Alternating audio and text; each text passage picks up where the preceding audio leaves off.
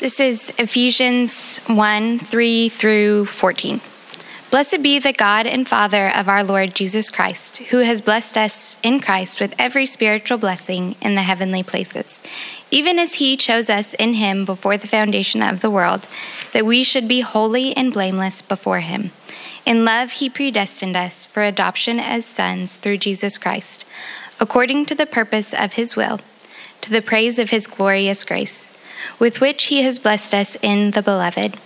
In him we have redemption through his blood, the forgiveness of our trespasses, according to the riches of his grace, which he lavished upon us in all wisdom and insight, making known to us the mystery of his will, according to his purpose, which he set forth in Christ, as a plan for the fullness of time to unite all things in him, things in heaven and things on earth.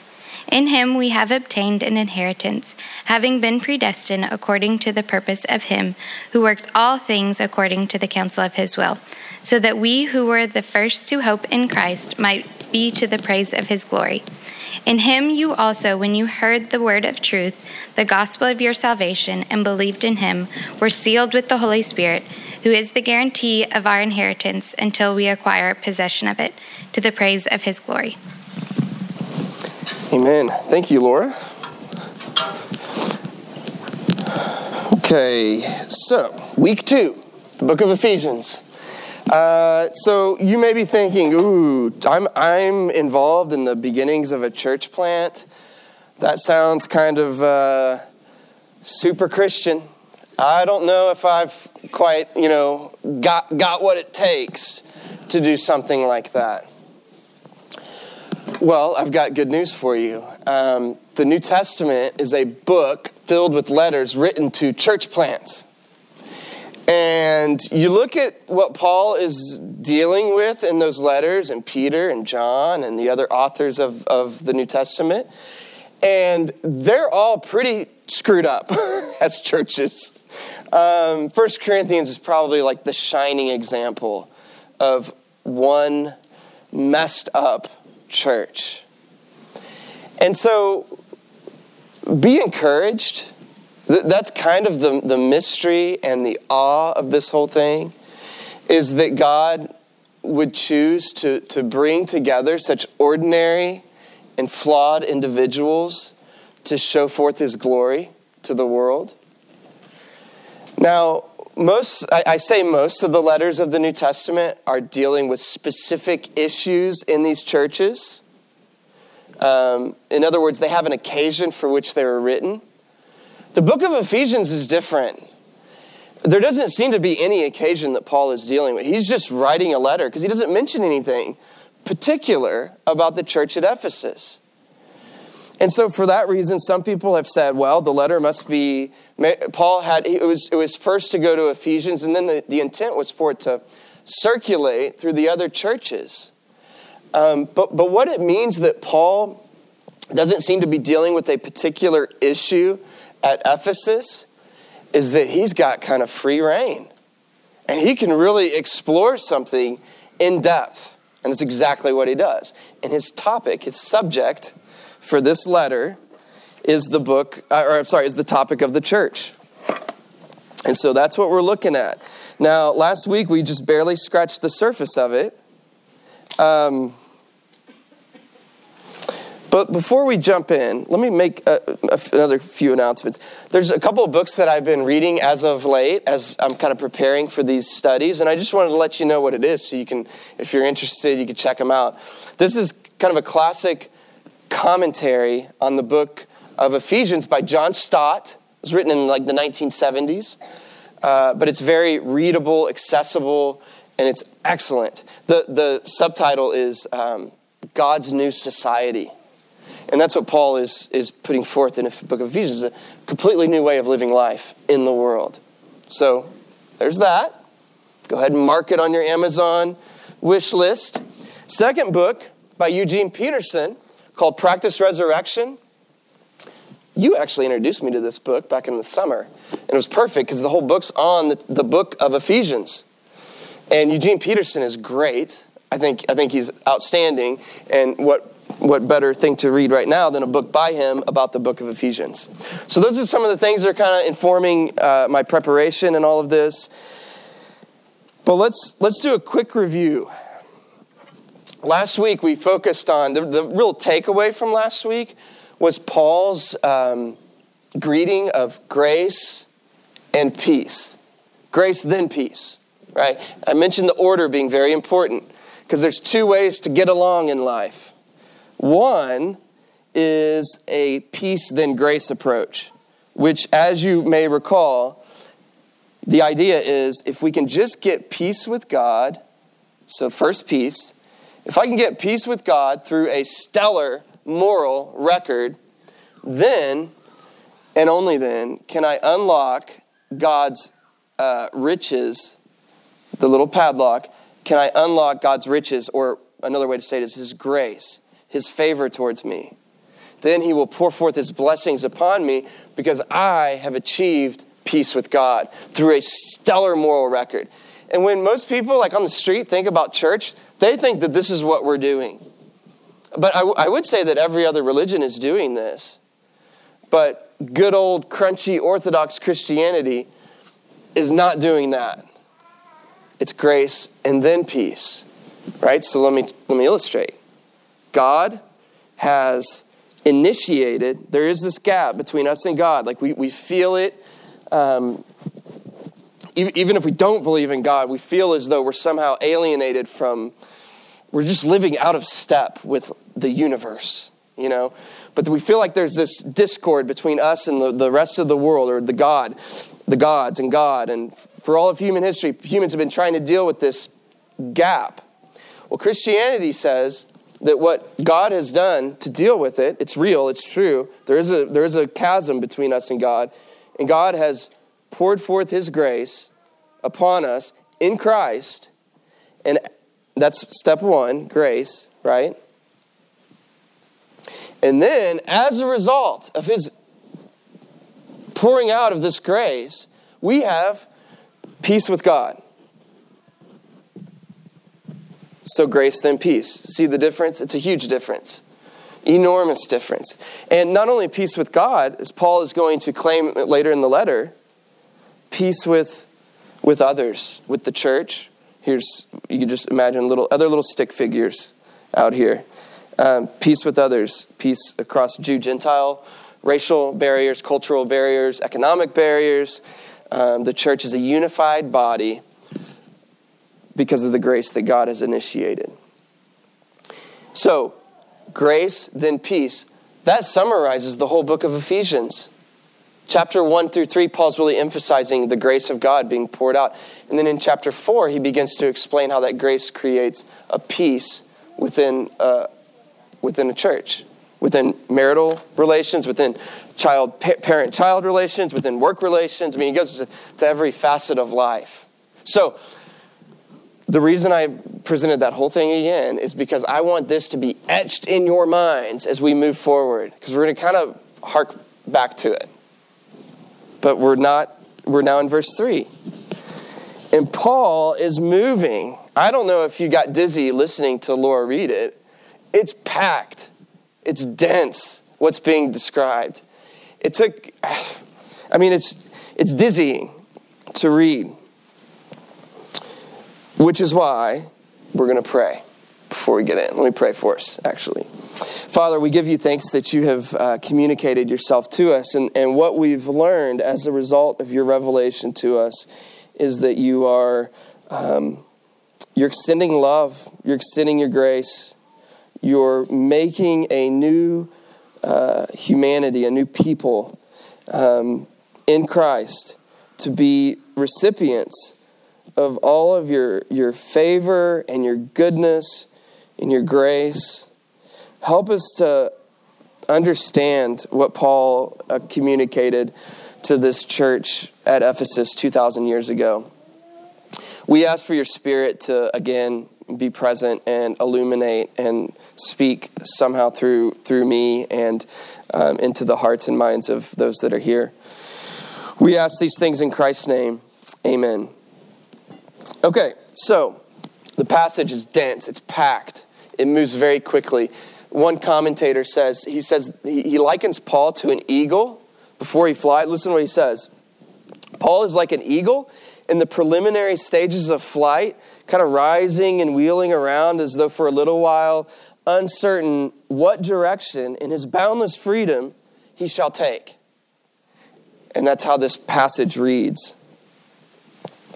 Now, for the last really 400 years, you might say, we have been incrementally and um, progressively flattening our world and our existence and kind of slowly pushing God and the supernatural out of public life.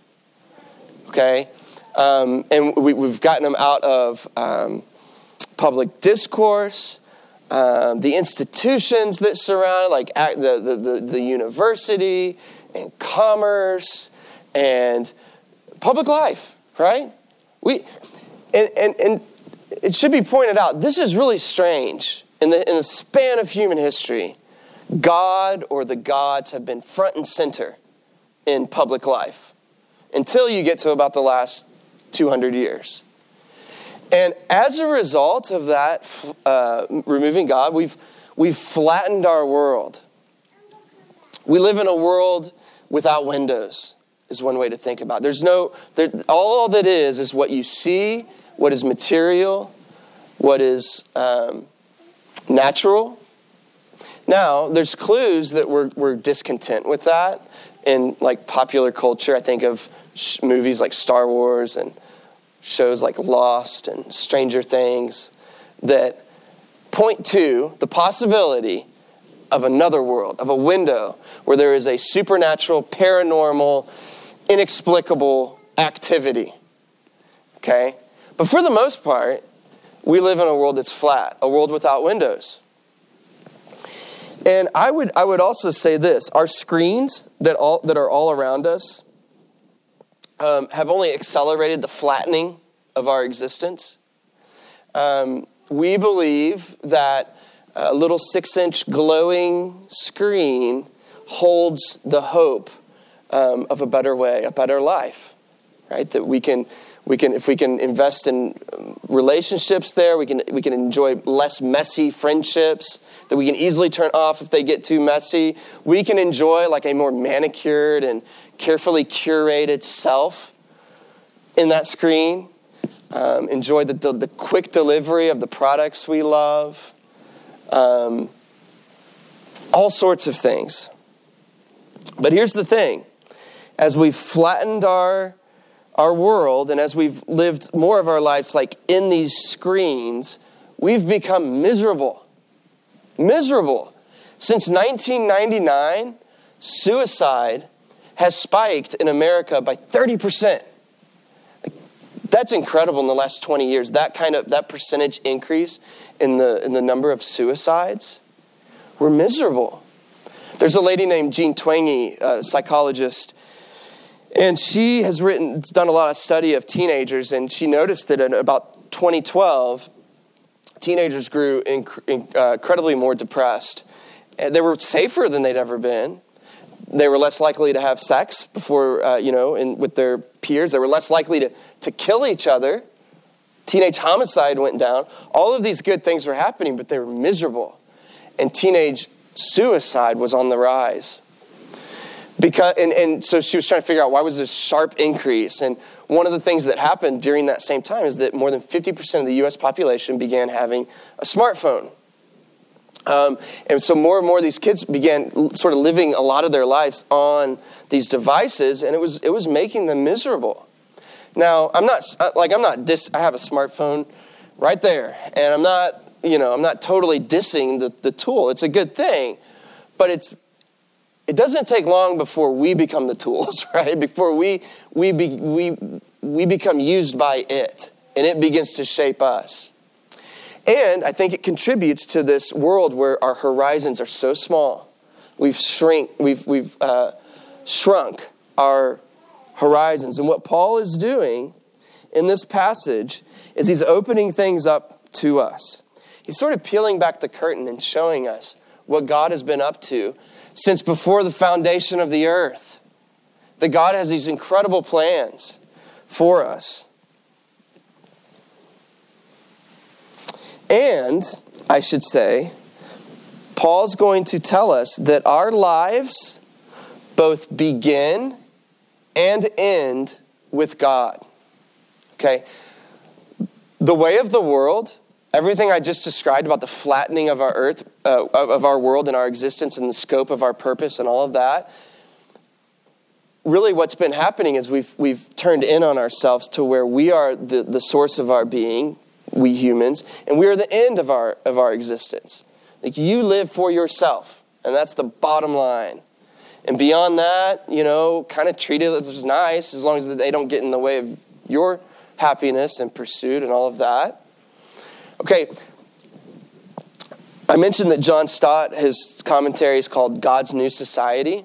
Paul is saying the church, God's new society, operates according to a different source, God, and telos, or purpose, God, the glory of God. And we're going to see all that in this passage here. So, let's jump in. And after we kind of work our way through the passage, we're going to break up into those groups again, similar groups. If you weren't here last week, we'll plug you in and we'll, we'll have some questions as well. Okay, verse 3. What does Paul say? Blessed be the God and Father of our Lord Jesus Christ. Blessed be God. Now, he goes on. That's his first kind of premise. Bless, blessed be God. And then what he does in the remaining verses is he unpacks why God is to be blessed. And look at it. He's blessed us in Christ with every spiritual blessing in the heavenly places.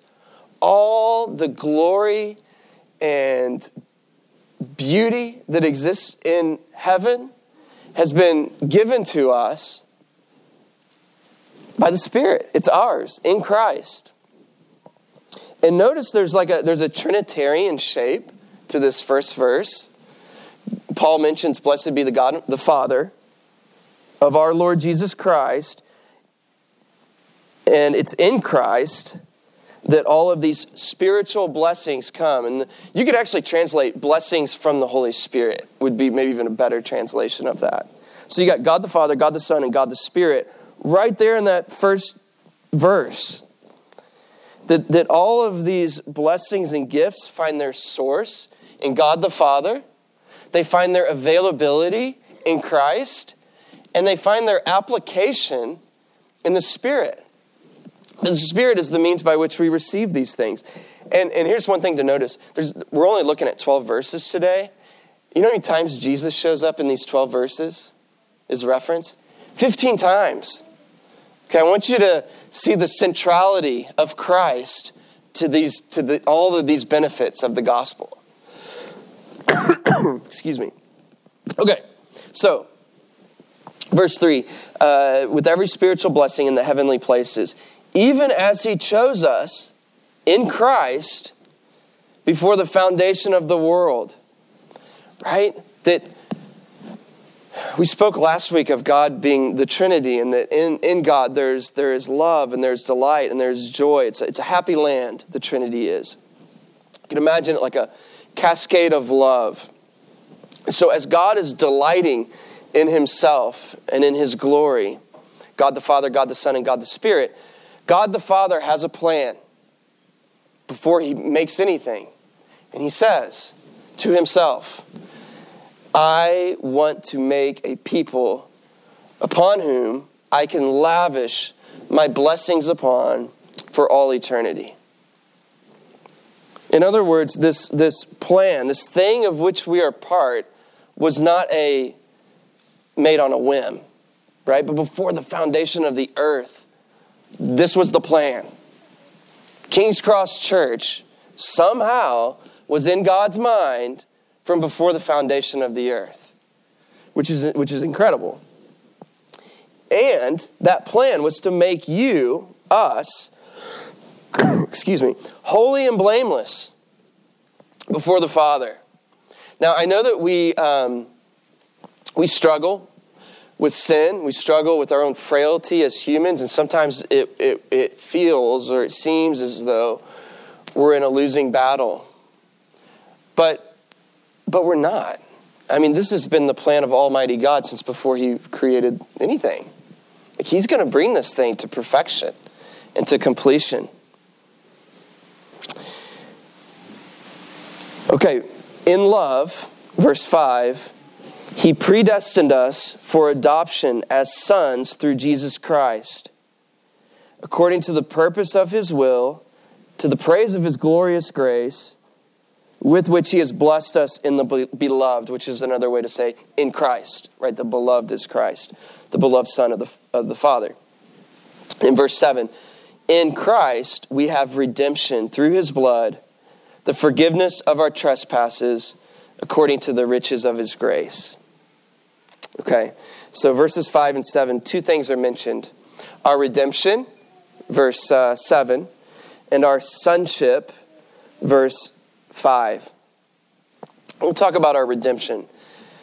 That term is a, is a market term. In fact, it's a market term for us, like redeem. The, the only time I can think of us really using that in any norm, you know, normal way would be like redeeming a gift card or redeeming a coupon, right? Well, redemption is a marketplace term and it refers to God, well, primarily it would refer to a slave owner relationship. In the ancient world, in, in this world that Paul is speaking to, a third of the population were, were enslaved. And redemption meant that you were bought from someone or some servitude that you had. It may have been bought to the service of another. Maybe your freedom was acquired, but you were somehow bought. And you had to be that way. You had no freedom, no power, no ability to do anything apart from something outside of you coming in and purchasing you. And God says that's what, that's what Christ has done to us, that we have been redeemed. And what was the cost of that redemption? It was nothing short of, of God's own Son, right? His blood, his, his very life was put forward so that we could be bought and freed from our entanglement and mess and sin, um, which is wonderful news. And look at the end for which it happened. Um, through his blood, the forgiveness of our trespasses according to the riches of his grace. Again, grace precedes the whole thing, right? Grace.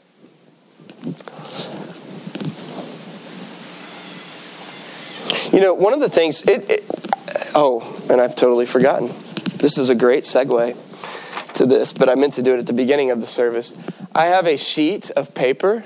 Actually, I should explain it first, and then I'll tell you the sheet. It's more, more effective that way, I think. um, so so here, here's elsewhere in the New Testament, the fact that Christ gave, put forth his whole life to buy the church is used as, as a motivation for our own labor in the church. Like if the God of the universe was willing to put forward his own son to purchase this thing called the church, then you too, as Christ's people, should be, should be willing to put forth your labor and your energy to serve the church, to serve Christ's body. Like that's how important it is. That's how central it is to the whole universe. Um, and so, with that, um, I've got this little sign up sheet thing that I wanted to pass around. If you're already getting emails, we don't, I don't need your email, um, don't need your phone number because I already have that information. But what I do want to, to learn from you is every time we meet, there's a lot of people doing a lot of different things to make this happen, for which I'm very grateful. But I know that there's more of you out there that have gifts and talents and interests where you can kind of plug in and help get on a rotation so that we're all kind of sharing the load. So I've got like weekly things that we do that we have need for, which include like children's ministry, youth ministry, um, greeters, cleanup crew, people to just spend time in that room beforehand praying for what we're doing here, um, sound booth and slides, all of those things. So if you're interested in any of those things, just put your name and put your uh, area of interest. There's monthly things as well, like finances, if you have a finance background or a legal background, social media, graphic design, meal planning. I mean, these are the kinds of things that we're, we're to we're to be doing, and we need people to help us. So, you know, write your name, uh, put your, uh, let's let this circulate. We'll start it over here. I'll spare you, Doug. Um, we'll start it over here and then let it float and make sure you, you have opportunity to sign it. If you're just checking things out, you don't have to sign up. I'm not trying to pressure anybody in, into any of this, but I, I, I would like you to um, consider it if, if you're a part of what we're doing here. Okay, so that's redemption. But he begins even earlier with adoption that precedes it. In love, verse 5, he predestined us for adoption as sons through Jesus Christ according to the purpose of his will. And this, I think, is the maybe the pinnacle of our salvation that God would, would take us and not just redeem us, right? So we're enslaved in sin and He buys us back. But He goes even a step further because He, uh, he adopts us, right? A person that's bought in, let's say, the slave market, that could be good or bad, but it would be a whole other step for, for the person that bought the slave to also say, You are going to be my adopted son. And not only that, but you are going to be my adopted firstborn in whom all of my inheritance is going. Everything that I have and that is mine will be yours. Listen to what J.I. Packer says about adoption, our sonship. He says, You sum up the whole New Testament religion if you describe it as, no, as the knowledge of God as one's holy Father. If you want to judge how well a person understands Christianity, Find out how much he makes of the thought of being God's child and having God as his father. If this is not the thought that prompts and controls his worship and prayers and his whole outlook on life, it means that he does not understand Christianity very well at all. For everything that Christ taught, everything that makes the New Testament new and better than the Old, everything that is distinctively Christian as opposed to merely Jewish, is summed up in the knowledge of the fatherhood of God. Father is the Christian name for God. Our understanding of Christianity cannot be better than our grasp of adoption, that God would adopt us. God is re- referenced as, as Father like six to 12 times in the Old Testament, like not that much at all. And then what does Jesus tell us when he t- teaches us how to pray? How, how do we address God? our Father, which actually is a little too formal. The, the word is actually Abba, which is more like daddy or dad, like intimate, relational, firsthand experience of God as Father. That's how he wants us to relate to uh, God, which was a surprise. Nobody saw it coming. That that's how God would, would treat his people.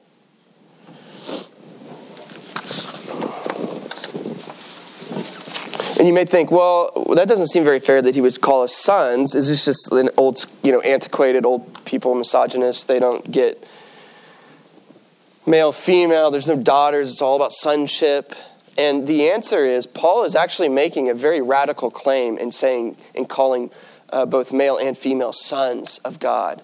Because only sons were rightful heirs of the Father.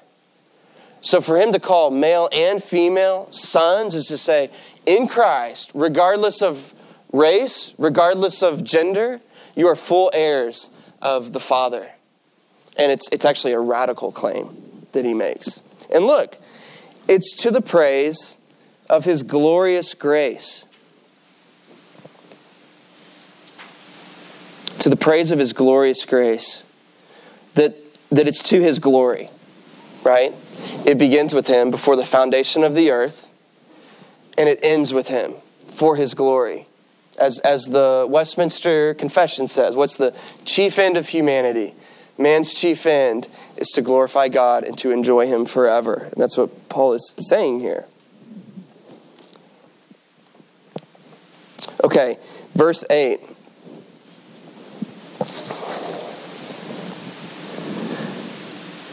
So the redemption and even the sonship found its uh, source in the riches of his grace, that's verse 7, which he lavished on us in all wisdom and insight.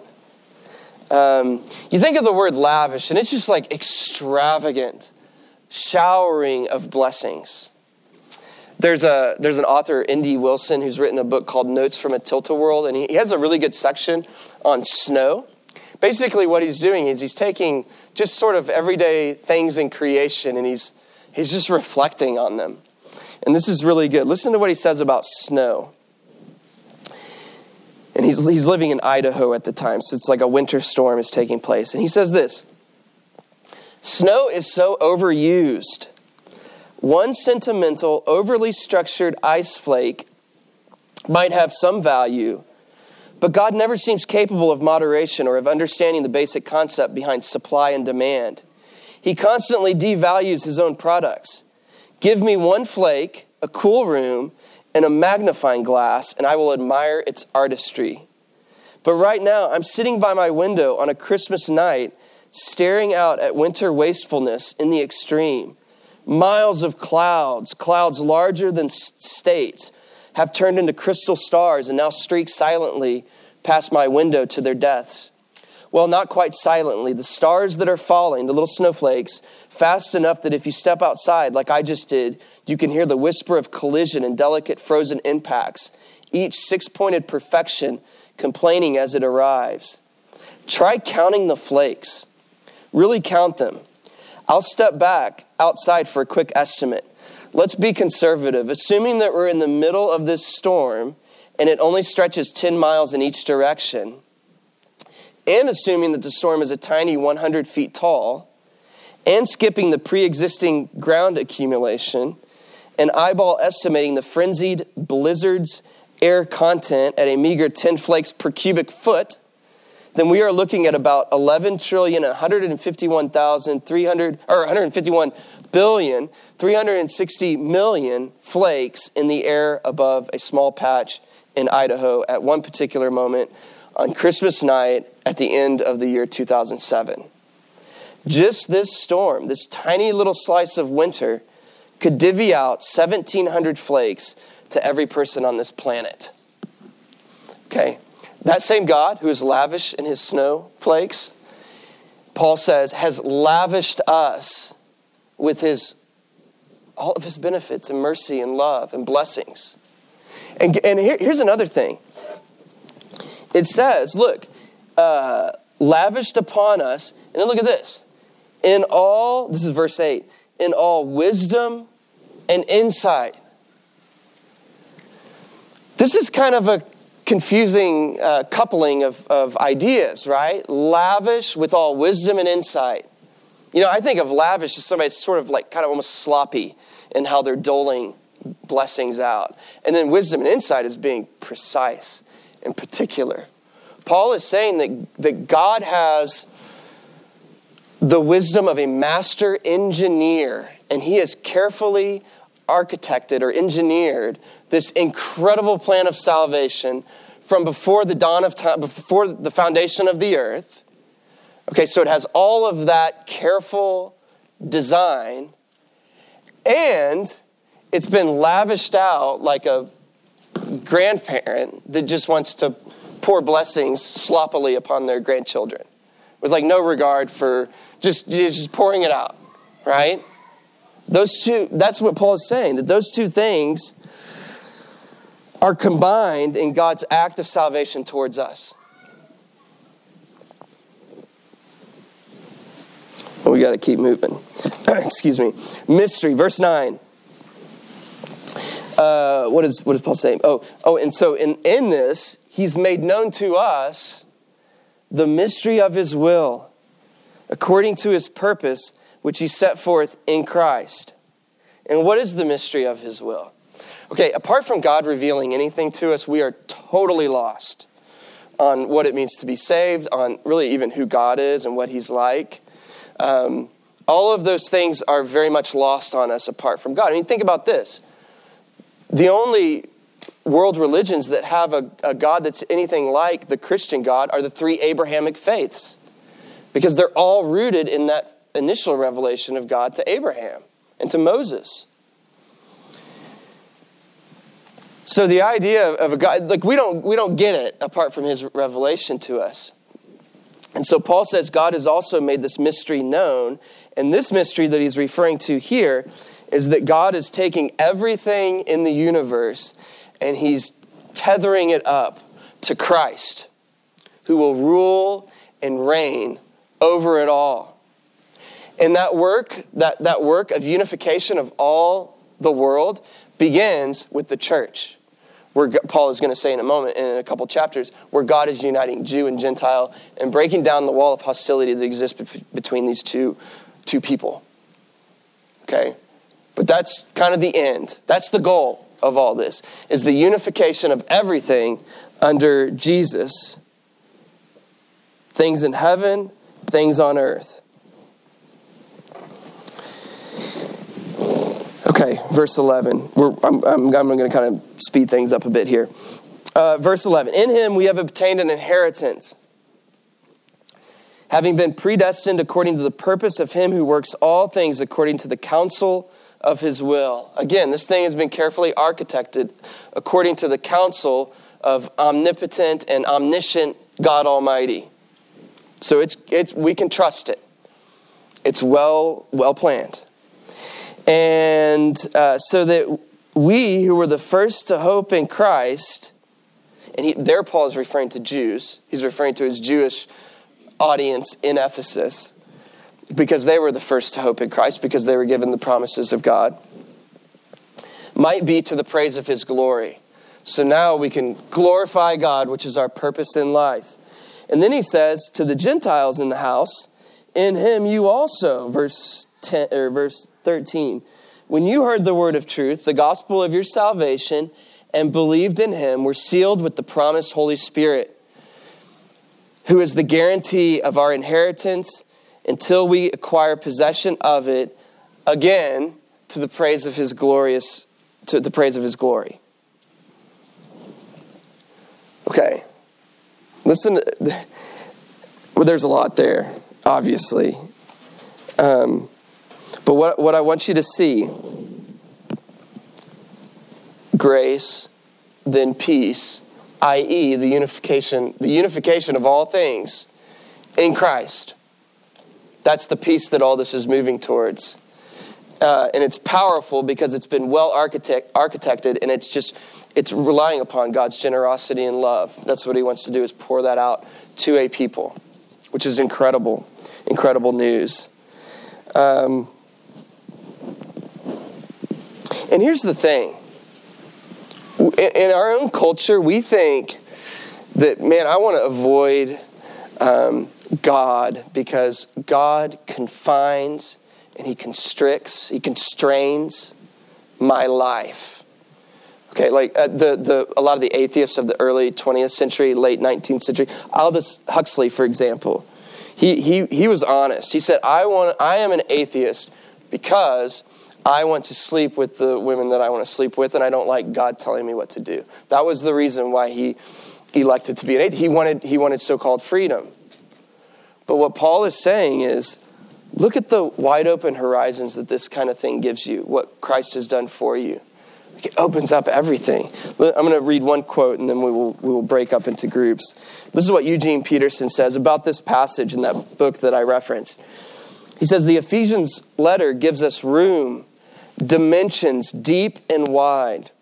Ephesians plunges us into ocean deeps, and we come up gasping for air. This is going to take some getting used to, he says. And it is. Um, and it is.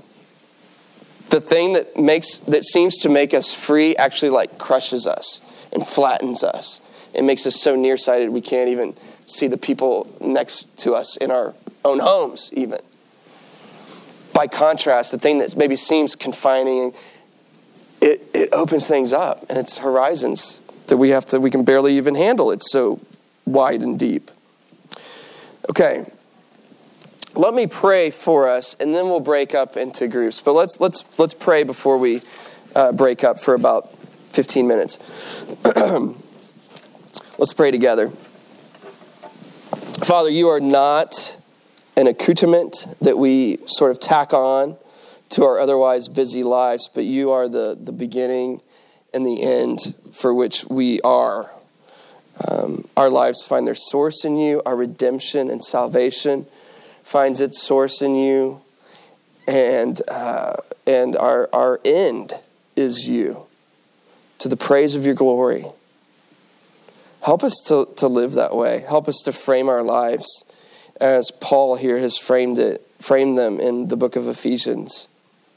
We confess that we, we, we often forget that, we rebel against that, we kick and scream our way into that. And we ask for your transformation upon our hearts so that we love it for, for what it is. We ask that you would bless this time as we break up into smaller groups and discuss this passage. We pray for your help in that as well. And we ask these things in Christ's name. Amen.